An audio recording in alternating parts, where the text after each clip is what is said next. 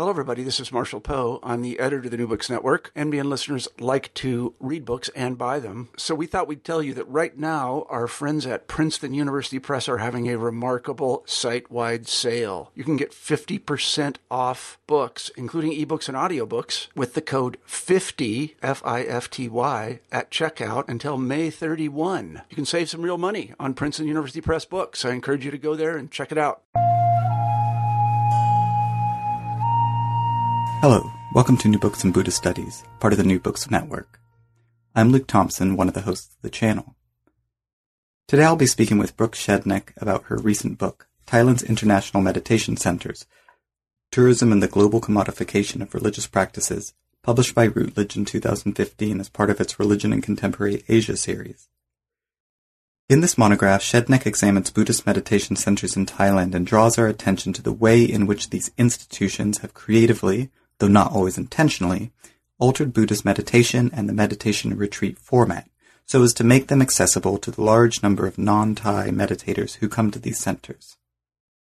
While at first glance the topic of meditation centers in Thailand might appear fairly narrow and easy to delimit, Shedneck shows that to understand both the histories of these centers and the ways in which they currently operate, one must locate these institutions in the broader contexts of Southeast Asian history, European intellectual and colonial history, and Buddhism's encounter with modernity. After covering the rise of mass meditation movements, a process that can be traced in part to developments in late 19th century Burma, Shedneck turns to the way in which the meditation centers where she conducted her fieldwork have created two systems within a single institution, one for Thai retreatants and the other for foreigners. Not only does the social interaction between teacher and student differ in the two systems, but so too does the way in which meditation is taught. Thai participants understand meditation as but one of a number of activities that are meaningful according to a worldview based on Buddhist ideas and values, and they are taught accordingly. Non-Thai meditators, who are almost exclusively from the West, are instead presented with meditation as a secular practice that is to be understood in psychological and universalistic terms, and is largely a matter of individual development.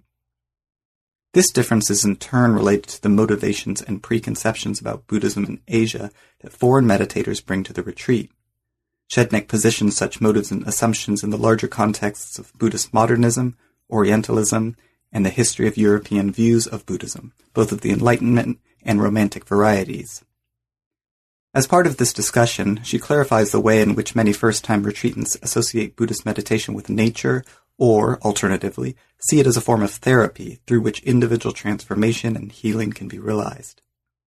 However, Western objectifications of Buddhism constitute but one aspect of Shedneck's multifaceted exploration of the international meditation centers, and her novel research into the ways in which individual meditation centers, the World Buddhist Federation, and the Tourism Authority of Thailand have portrayed and promoted these centers, this is the commodification in the subtitle of her book, demonstrates that the repackaging of Buddhist meditation is neither a wholesale adaptation of Western modernity nor a conscious attempt at securing tourist spending, but rather a creative adaptation through which Buddhism and meditation are rendered intelligible and meaningful to those who are culturally unfamiliar with both.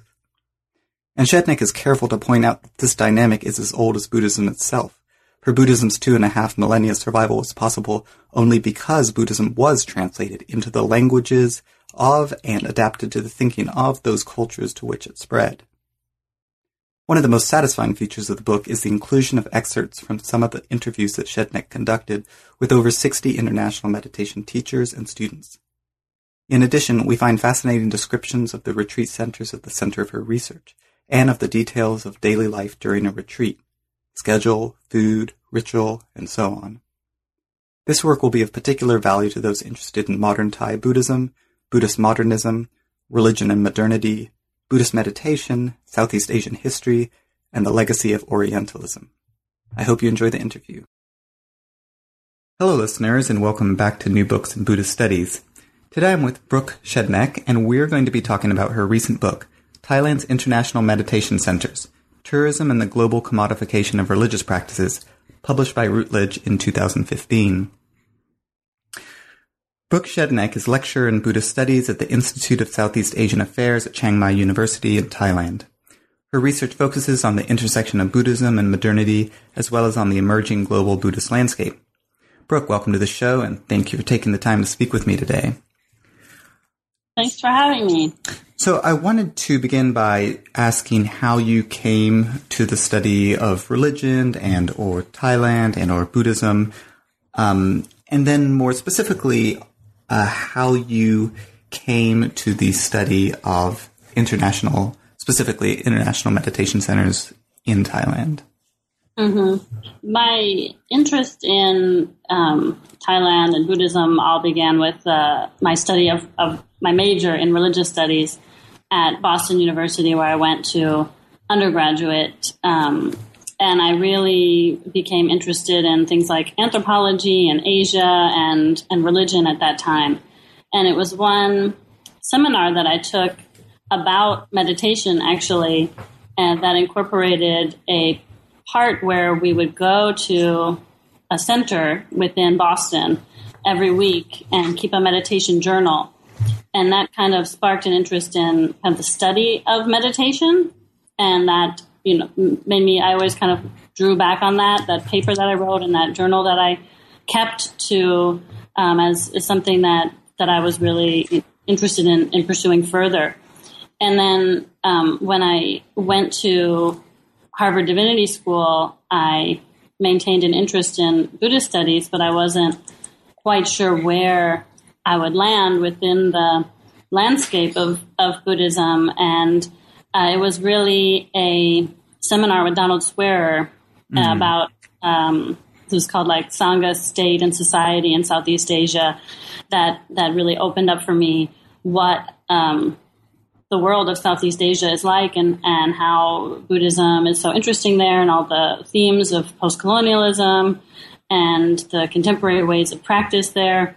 And from there, I knew that I wanted to study some aspect of Southeast Asia.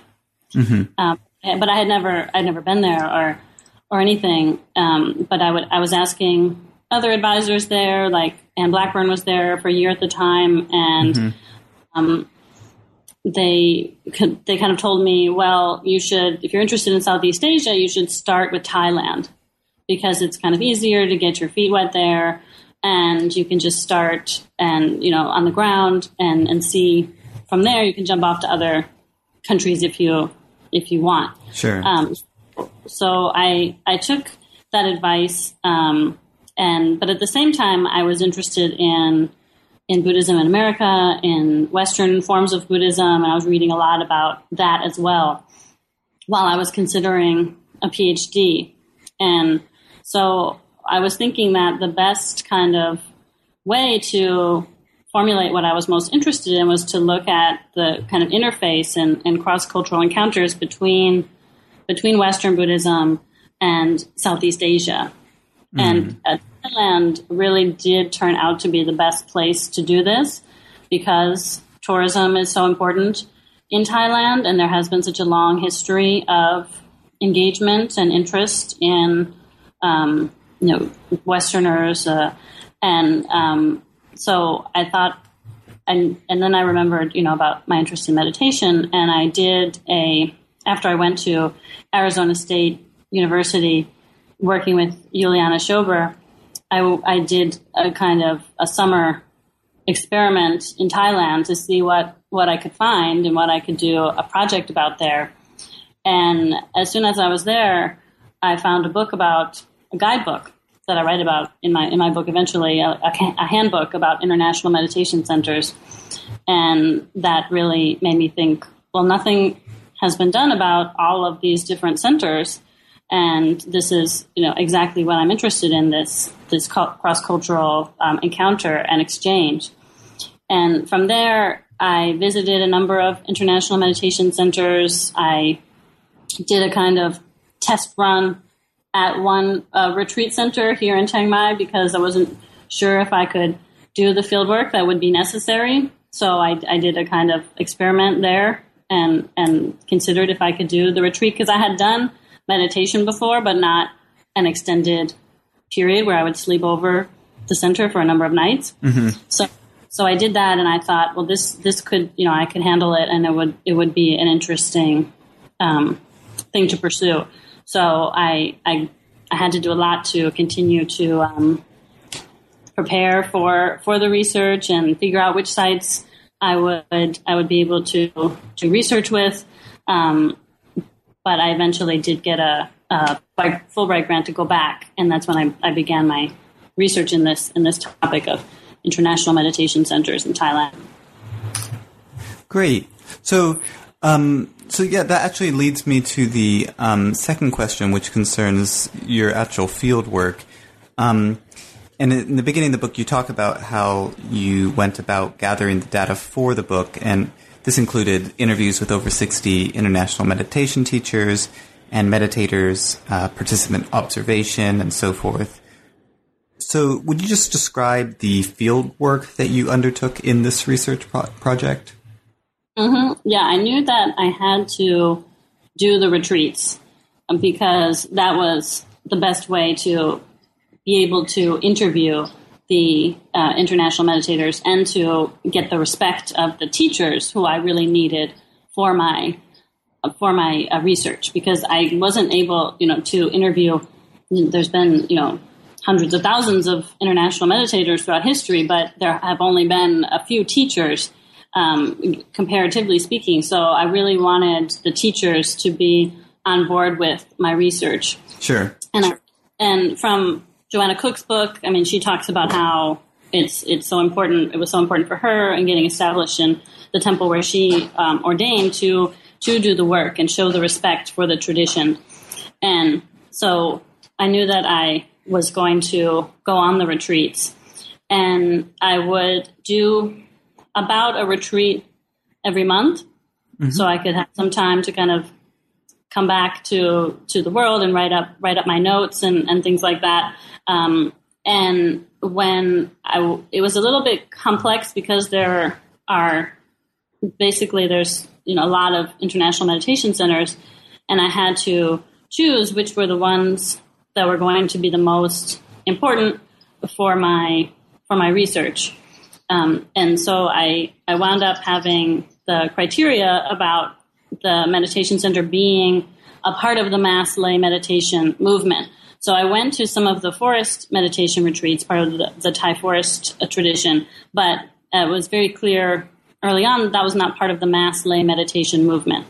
Mm. And so I wanted to make sure that I was going to the centers that offered instruction for lay people in in a group um, setting where a lot of people would be there meditating together with a teacher guiding them um, rather than the kind of very individualized and monastic oriented practice at the forest um, Thai the Thai forest temples.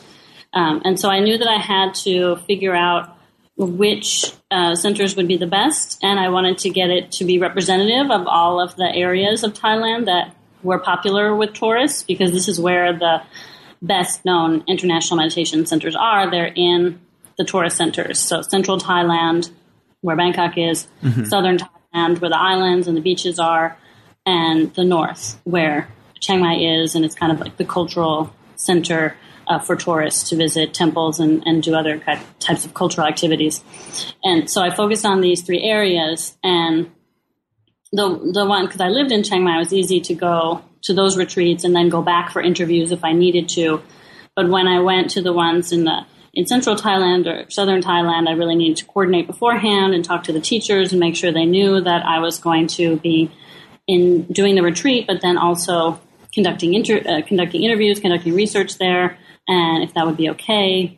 Yeah. And and we usually worked out a system where I would first participate in the retreat and then usually after the retreat was over, I would then I would then go and interview the teacher. So it wasn't a part of my retreat because they still wanted me to be able to experience meditation without really um, having my interviews or my research get in the way of that. Right. And and so they said, um, okay, you know, you can you can do it afterwards. But if they didn't have time to do it afterwards, then sometimes I would do it during the retreat if the teacher was going to leave or something. Um, but but they did. I found they were interested in in my research. Uh, they didn't think that it was you know as important as attaining stream entry or getting into you know meditation as a way of self transformation, but they did understand it as something that would be important and relevant for other possibly international meditators. So, um, and with with me willing to participate in their meditation retreat, I was able to get them interested also in in my research. Great. So, um, so, so in the getting um, sort of a bit more into the content of the book, in the second chapter, you um, you discuss the place of Buddhist meditation and specifically uh, what is called vipassana meditation in Buddhist soteriology. So, um, and then you also discuss the way in which this practice and ideal, which was not always central um, in Buddhism in Thailand, uh, became so important for the forms of modern Thai Buddhism found at the international meditation centers that you study or that you studied.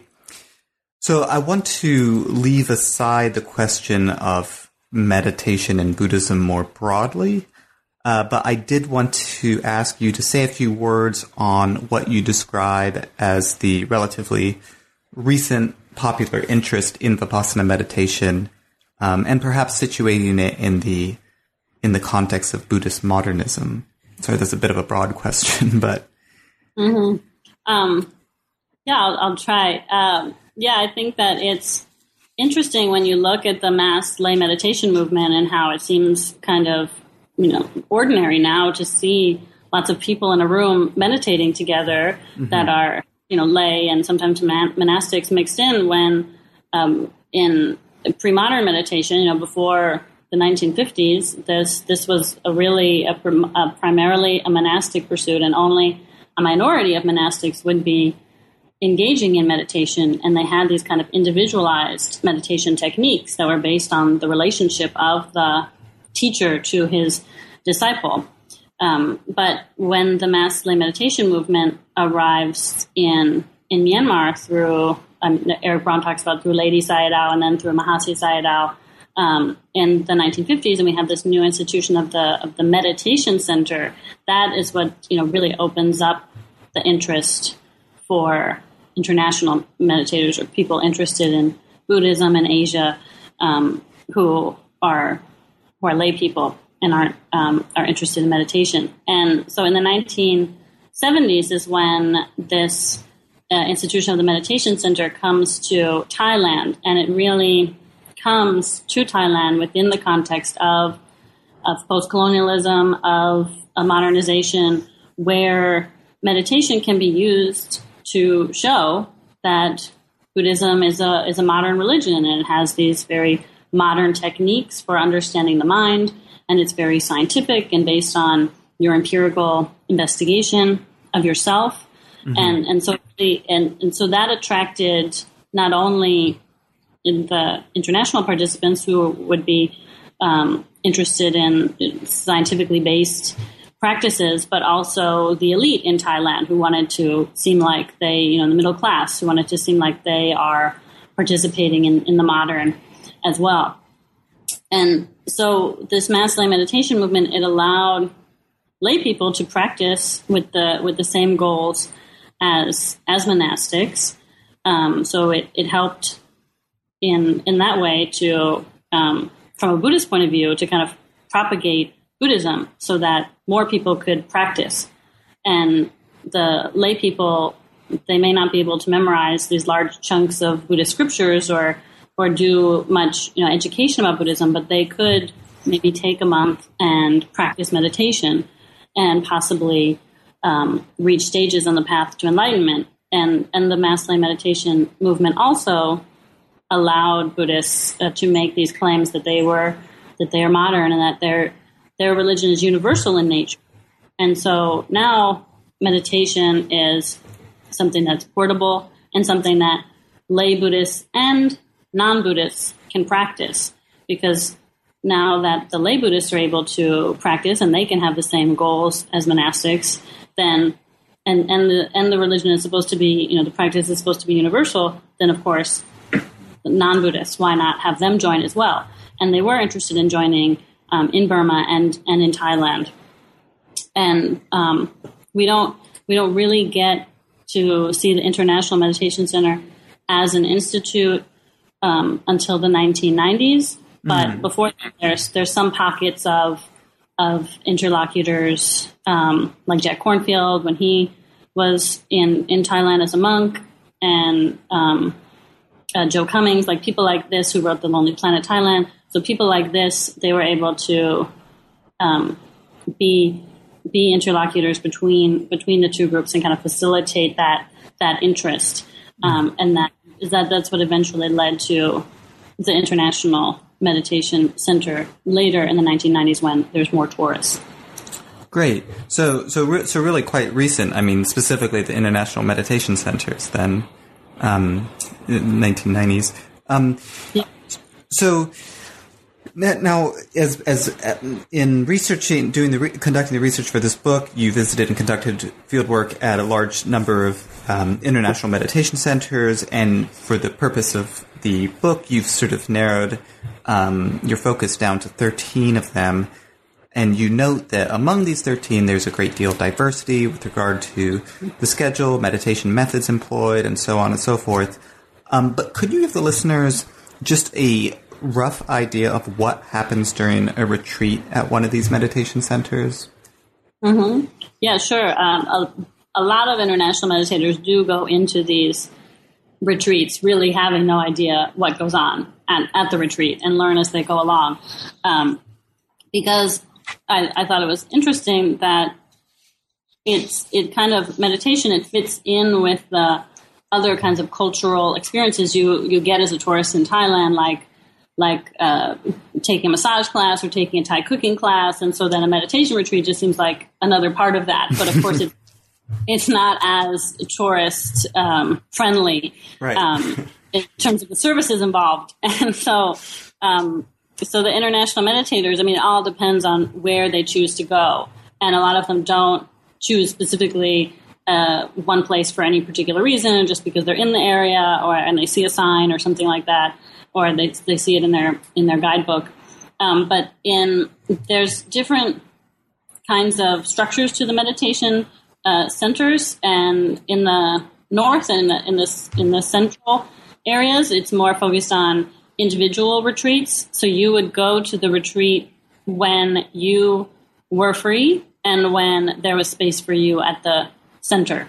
So you would go there maybe and ask, is you know, can I come back in a few days. Will there be space for me then? And then I want to stay, you know, for for 10 days. They usually recommend that you stay for at least 10 days, but some centers will let you stay for a shorter amount of time if um, you need to. Um, but and then some of them are are a longer amount of time if you want to stay longer as well. But most of them recommend 10 days. And then um, the other, and so then you would come on your own and you would get an orientation to the center and you would meet your teacher and you would make an offering to your teacher and the teacher would tell you a little bit about meditation and how what what the type of practice is at that place and he would give you an, an instruction on how to do the practice and then you would just go and do it yourself. And then you would meet with the teacher every day for a short amount of time and the teacher just basically wants to know are you doing the meditation how many hours are you doing? And do you have any questions? If not, then do more meditation. Mm-hmm. And so the teacher, it's just a really quick kind of check in to see if you're progressing um, or not. And then, and then at the end, um, you, you eat and you eat two meals a day at these centers usually, and you wear white clothing like the like the Thai lay Buddhists. Mm-hmm. Um, and then at the group retreats, everyone in, that are in the South, and I think they basically set up those group retreats in the South to be bigger ones, bigger group ones, so they could um, just use the facility for those 10 days when the international meditators come. And then they use the facility again in the end of the month when the Thai meditators come. So in the group retreats in the South, there's a lot of tourists, and so it's easier to manage if they all come together, Sure. and they're separated Yeah. from the top. And um, and so in those, you come at a specific day, and everyone does everything together. And you would meet with the teacher maybe three or four times during the course of the 10 days, and it might be a longer interview that you would get there. And at those centers, usually you can wear just any kind of loose clothing that you want to wear because there's no Thai meditators there. So um, it's not as important that you follow the white clothing rule, is, is how they um, see that. yeah. Um, and there, and you still keep the eight precepts there and eat eat two meals a day, usually at those at those group retreats. okay. But yeah, No, that's that, that- no, that's great. That clarifies it. So um, now, in these meditations that you're looking at, um, you note that the teachings and instructions given to well, let me just clarify first because uh, some listeners will probably be wondering: Are the international meditators and non-Thai meditators you're talking about primarily Western, or is that um, is that not necessarily true? no, they are primarily Western, and and that's what I found from my own observations, just being at the centers and, and looking around, um, and then also when talking to the teachers because they have much more long term knowledge of who comes to their center. Some of them have been for decades. Sure. and I would ask the teachers, I would just refer to them as like as international meditators in Thai when I would talk to them. Um, and when they would respond back to me, they would they would normally just change it to to the word for a west a white person, konfarang, they would say. Okay. And so trying to be kind of inclusive, but when it was just kind of easier for them, and they just saw that's how they saw them as you know they're all they're all um, you know European and from America and Right. Australia, and that's you know white people co- co- and so Yeah. the, then we just use that word instead. And the it's difficult to actually find like data on this because they don't they're not that interested in keeping Yeah. that, but the two places do keep data on the nationalities in Chiang Mai, uh, Wat Rampoeng and uh, Wat Doi Suthep. And there you can see over from like 2010 to 2015 or 14 that it's the top 10 are are from Europe, especially Germany and and America, uh, the United States, and then and then Australia, and um, they really they round out the top ten. And then below then below them, like a very small minority is people from South America, maybe one or two per year. People from Africa, one or two per year.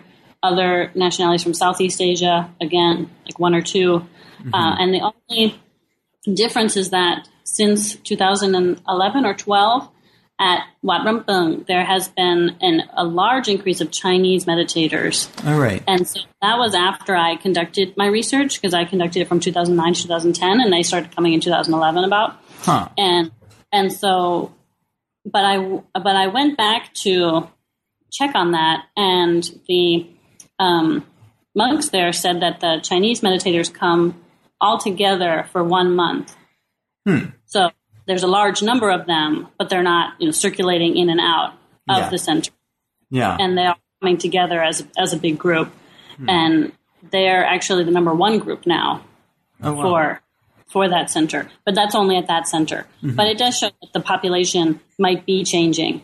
But at most of the centers, it's um, it's the Westerners that Okay. are taking advantage. Right.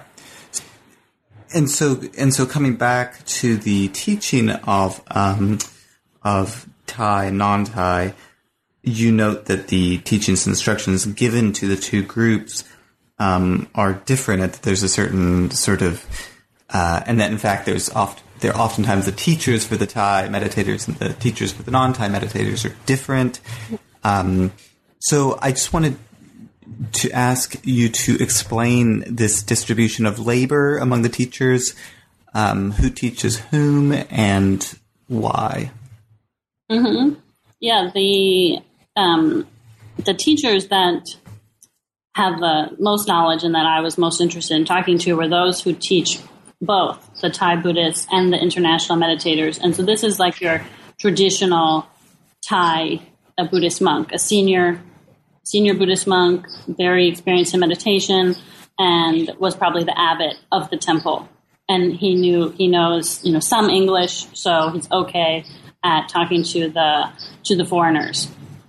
And so these teachers really had a lot of knowledge about the differences between the two groups because they were always um, teaching both of them. Mm-hmm. And then if the teacher didn't know enough English or they just wanted to teach the, the Thai meditators, there wasn't a real senior monk who could do both at some of the centers, then they would task the younger monks. And in some cases, these would be Thai monks. And in some cases, there's, especially in Chiang Mai, there's a number of foreign monks from Cambodia and Laos, Nepal, and they are, have, are studying English in university or for a master's degree at the university. And so, because they know English, they'll be teaching the international meditators. And so, they're a little bit younger, they have less experience teaching meditation, and they might teach a different method, their own kind of method, than the center does that I that I encountered um, in one or two places.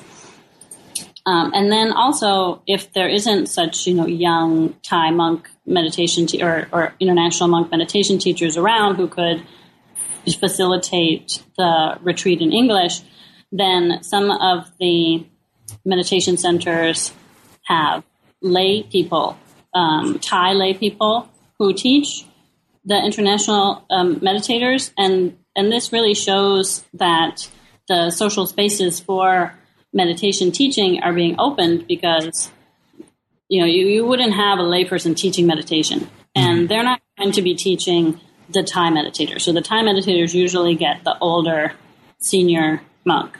Yeah. But the international meditators have a much more variety of who they who they get because they need someone who is somewhat fluent in English. Right. And so get Thai Buddhist laity and they can get foreign foreign uh, lay teachers who have been at a center for a while and really wanted to be a teacher and were authorized to teach by their Thai, um, by the Thai, by the abbot of the temple or by one of the other senior foreign lay teachers if they don't know Thai. And um, also there are foreign ordained teachers. And so all of these different kinds of teachers affect the ways that the international meditator understands and accesses the retreat because if they have a lay person who's a foreigner then they can interact at a very you know, comfortable level but if they have the abbot of the temple and they have to bow and they have to do all of the um, appropriate protocol that they're not used to because the Thai meditators are around then they have a very different experience where they might be somewhat resistant to to doing that um, but some of them you know want that kind of cultural different experience um, that they might see as more authentic um, so the the teachers and their social roles were um, very interesting for me in my research to analyze their their different types and how the international meditators interface with those their different social roles. Yeah.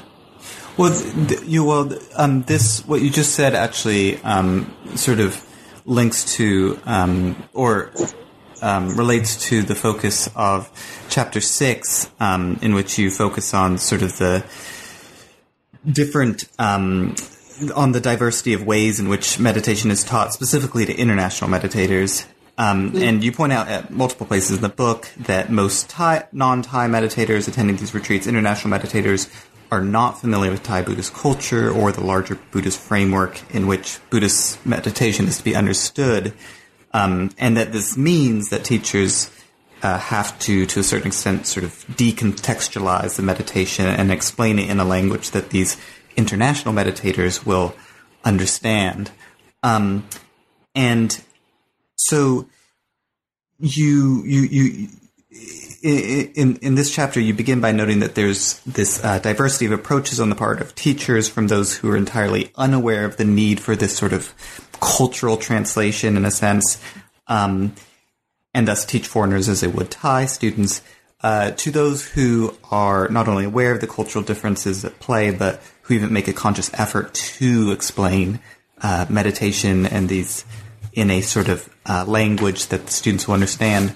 So, and here you make this distinction between four uh, or not a distinction, but you sort of identify four different uh, translation strategies.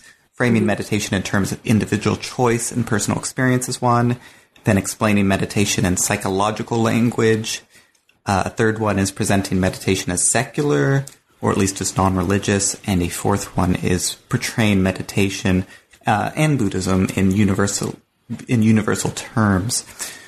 Um, now that's a lot, but I was wondering if you could explain these four strategies, um, sort of what's going on here. What what are the teachers doing in in in, um, in sort of translating the meditation into this other language? Um, and also, I was wondering if you could please um, address the extent to which these teachers are aware that they're doing this. Mm-hmm. Um, yeah, and I'll also talk a little bit about how I contextualize this idea of, of translation within Buddhism. Sure, um, yeah. Because, yeah, because the translation is not obviously just from Thai to English, but right. it will be successful when it's from one set of cultural contexts and worldviews into into another.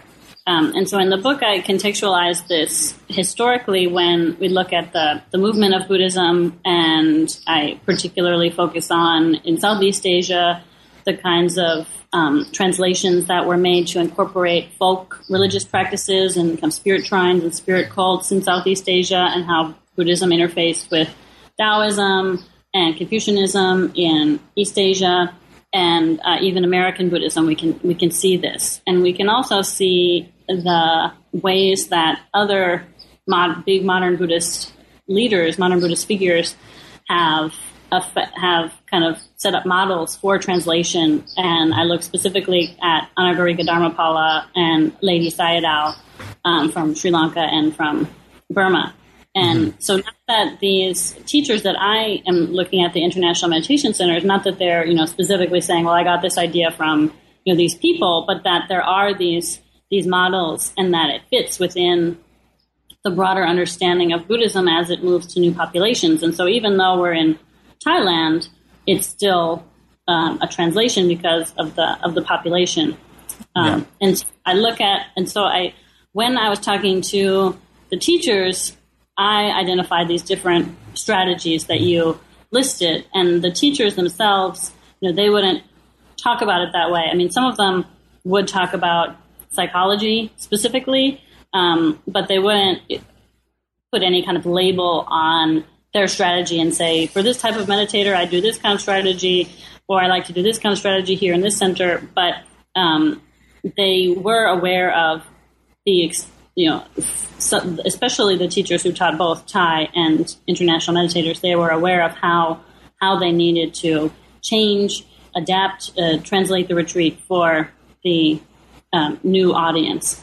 And and so I talk about um, they they do some translation for individual choice or, or personal expression, personal preferences. Mm-hmm. They make kind of open to the international meditator. So they say, you know, if you don't want to chant, if you don't want to do any Buddhist chanting, if you feel like that's against your religion or you just don't want to, that's up to you. So that's an optional activity. So basically, if there are other opportunities for any kinds of Buddhist practices outside of meditation, they're optional.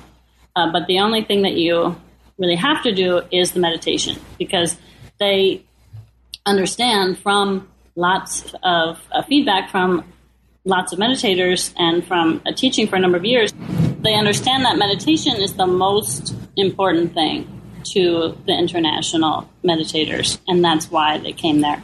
So they put that at the forefront of the retreat.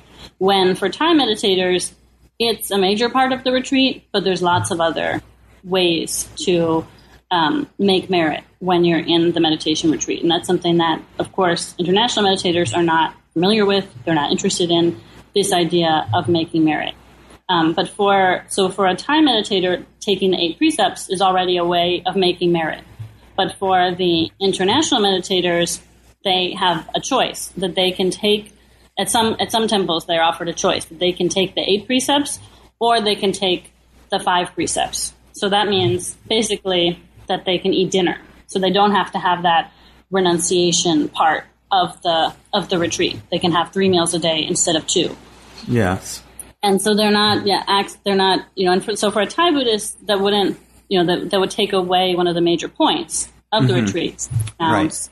Uh, to to be disciplined, to make merit for uh, sacrifice uh, during the retreat period.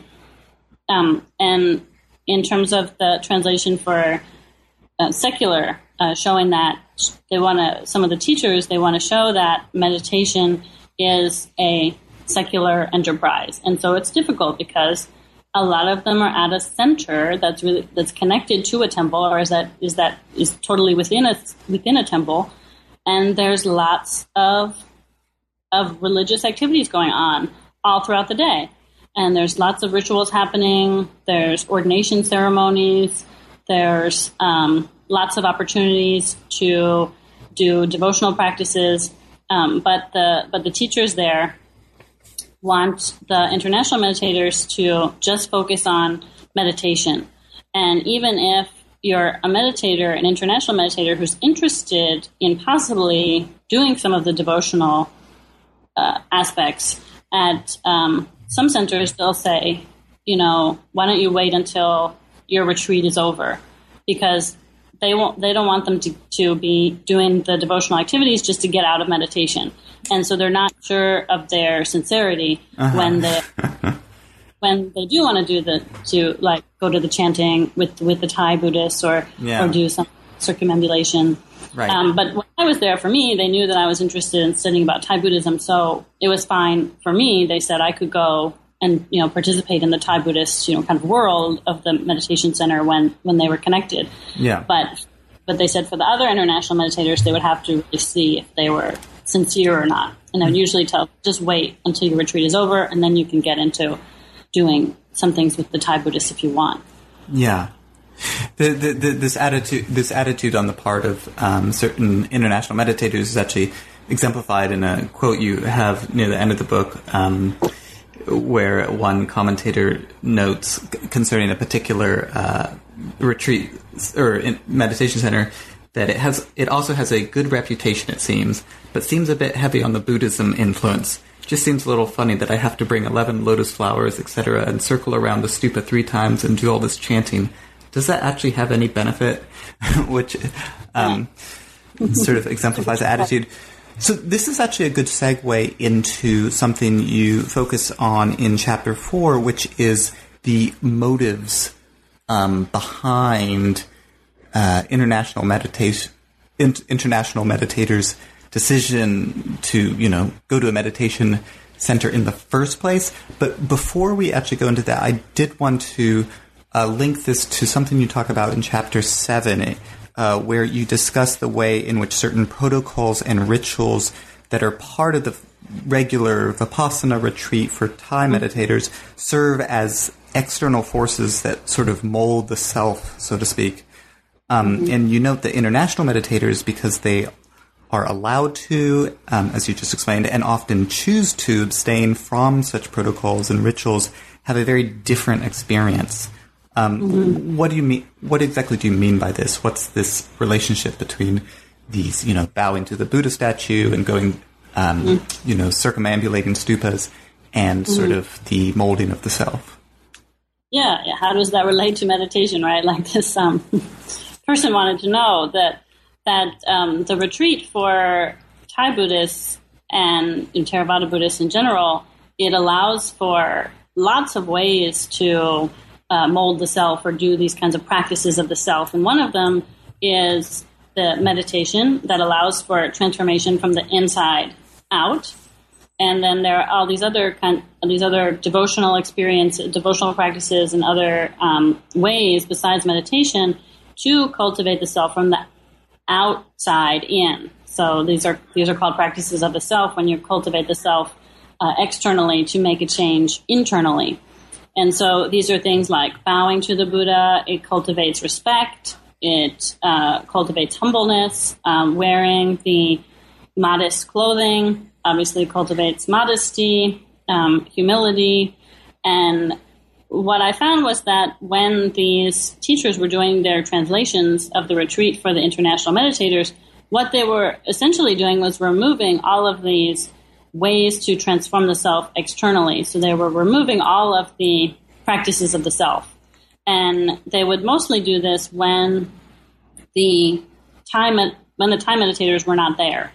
And so when they had a kind of space apart, that was the group retreats, or there was a separate space for the international meditation, um, the international meditators.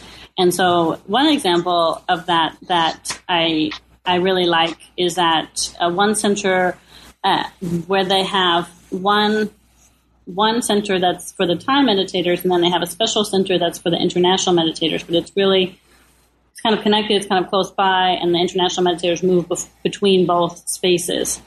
And so there you can see that the international meditators um, are, you can see that they they're told to act one way when they're with the Thai meditators. That does signal a cultivation of the external of this practice of the self. And then when they're in the international meditation center area, they they are not asked to do those practices.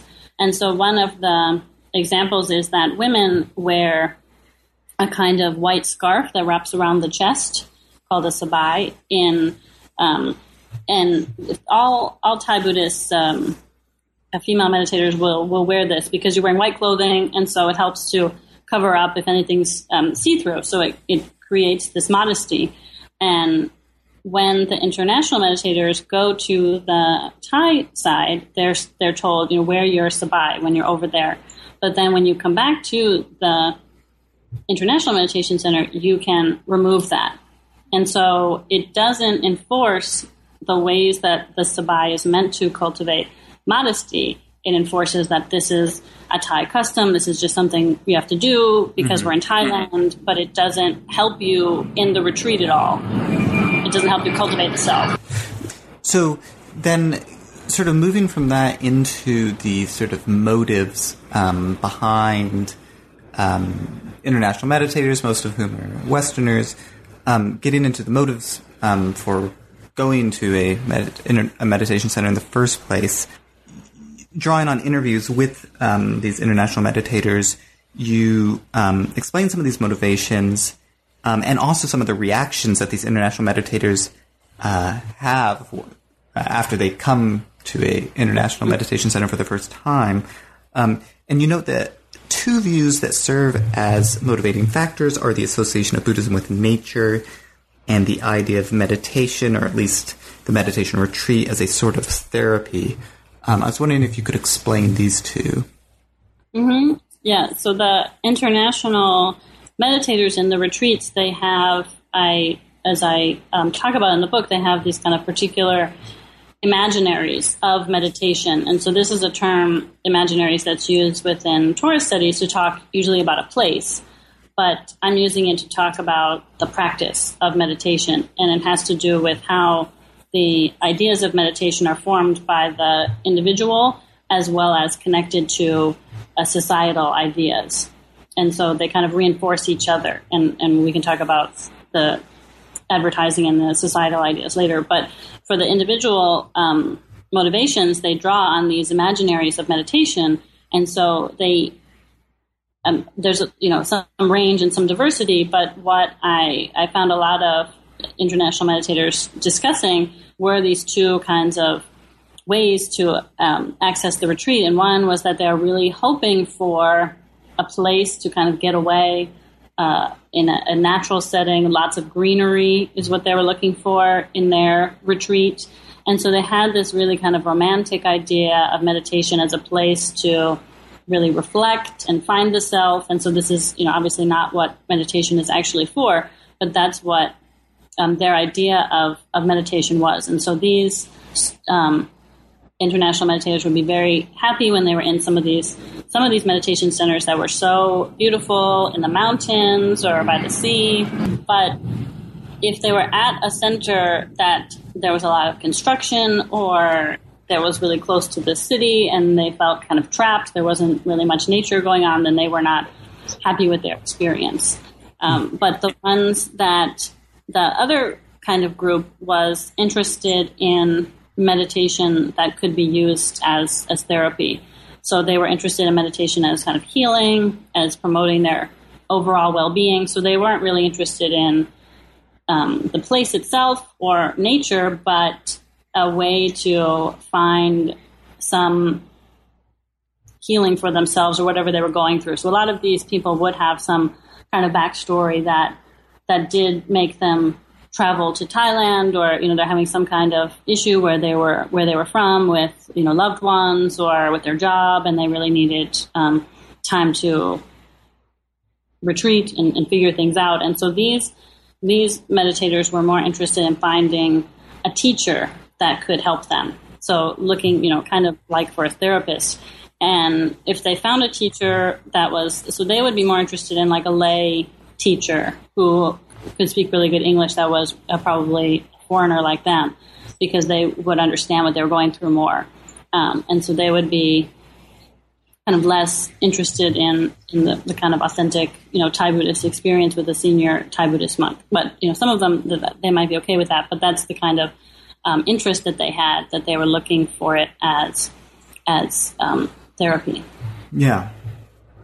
I think, yeah, I mean, talking about these motivations, actually, um, you know, as I was reading, I realized how, um, in one sense, how uh, unwieldy a topic this is, because to study these international meditation centers, it seems, you have to really um, account for a lot of very large sort of historical trends, including, you know, the European Enlightenment, uh, Romanticism, Orientalism, uh, modernization, colonialism. So, um, and I mean, I think you've done, you've sort of connected those dots very uh, clearly in this book, but um, it does make what is um, at first glance maybe a sort of very c- confined topic, you know, international meditation centers in Thailand. Mm-hmm. In fact, something that's uh, you know has so many connections that it's uh, yeah, potentially unwieldy.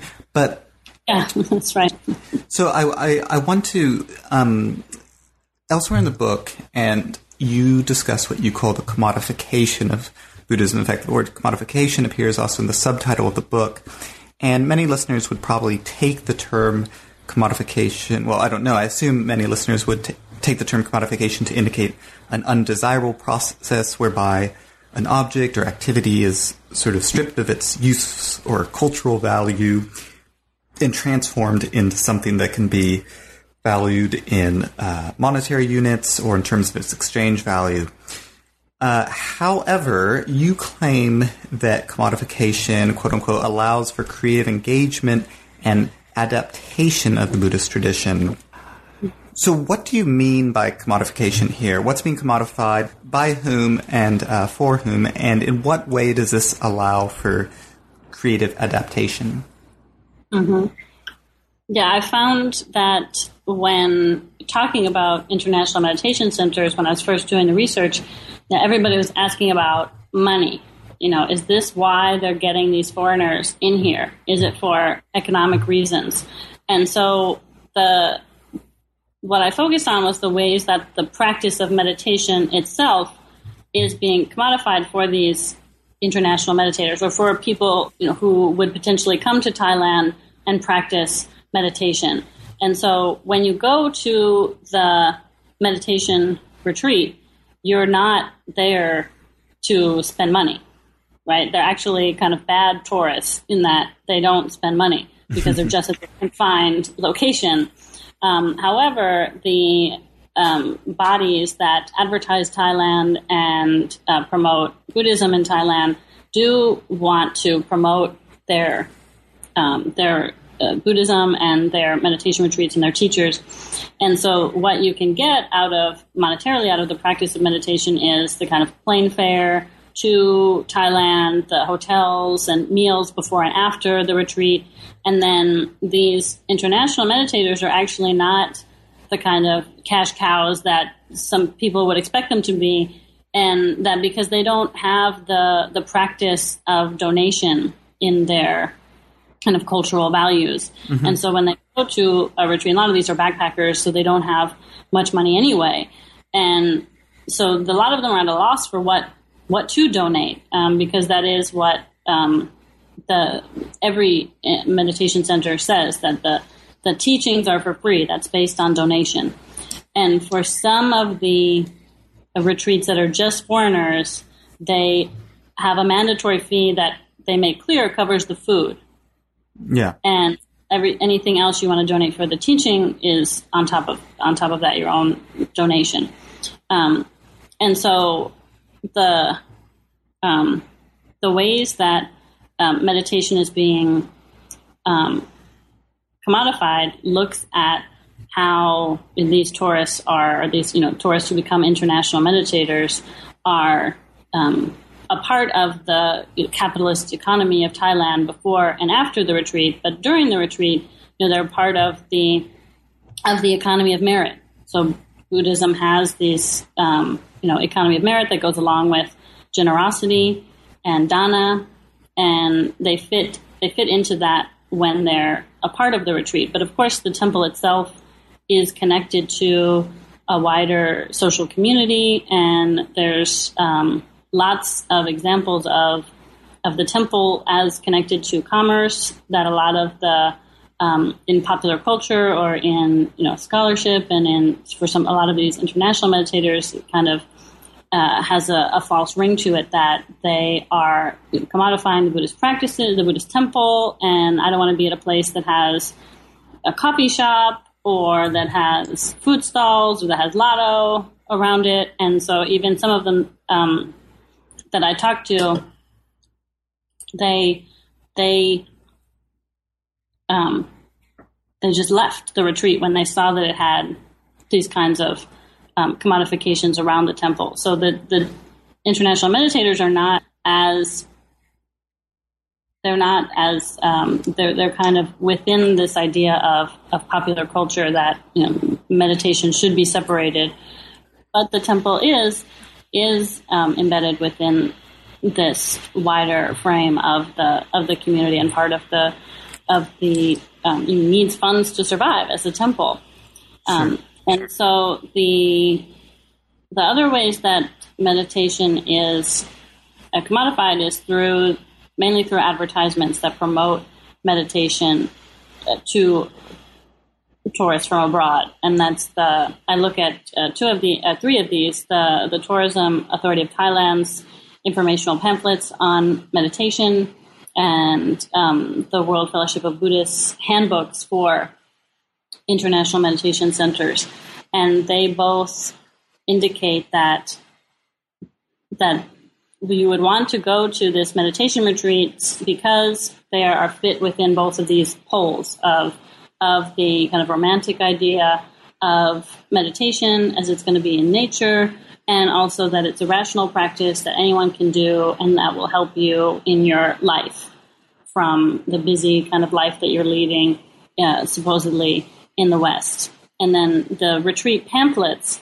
at the retreat themselves, they often also take these words too. They might even say things like "find yourself here in in you know the blissful our blissful center," and so they really kind of pr- uh, promote that. And I look also at the images that they use to promote meditation, where they show the international meditator meditating alone in the in the forest all by themselves, and they show these kinds of images that you you know, probably wouldn't get. You wouldn't be alone in the forest. And this is part of the mass lay meditation movement. So um, they, you are you are in a group, and you are a lot of times mixed with Thai Buddhists, and um, so they so they they commodify the practice itself for the international meditators in order to get them to come to the meditation center. And so I've uh, agree with you know other scholars that I mentioned in in the book, um, like uh, Vineeta Sinha and Justin McDaniel, and they talk about commodification as a way to um, create new communities, as a way to uh, spread the religion, and have these kinds of um, openness and adaptation for the new audiences to come in. And that's certainly um, been what has been the function of these kind of promotional activities, that it has allowed much more information to be spread so that international meditators can come and do the retreat. And then I talk about the kind of effects of this and how some meditators, you know, it's just kind of a one-off and they and they don't, you know, think about it anymore. But for a significant minority, it um, can be quite transformational. and they do come to have a deep connection with Thai Buddhism. They might become teachers, and they might help to spread Buddhism abroad uh, through the networks of their of their teacher. They might open up a center or become a teacher in a center of their teacher's name in their home country. Great. So, um, we've taken a lot of your time, um, but I, I, I, should emphasize for listeners that we've really only scratched the surface. I haven't even mentioned a lot of the uh, really nice descriptions of individual um, meditators whom you interview and individual teachers. Um, so there's a lot of uh, really rich uh, description in the book that, and um, you know, obviously we've only been able to scratch the surface. But as a final question, I wanted to ask if there's anything that you're working on currently.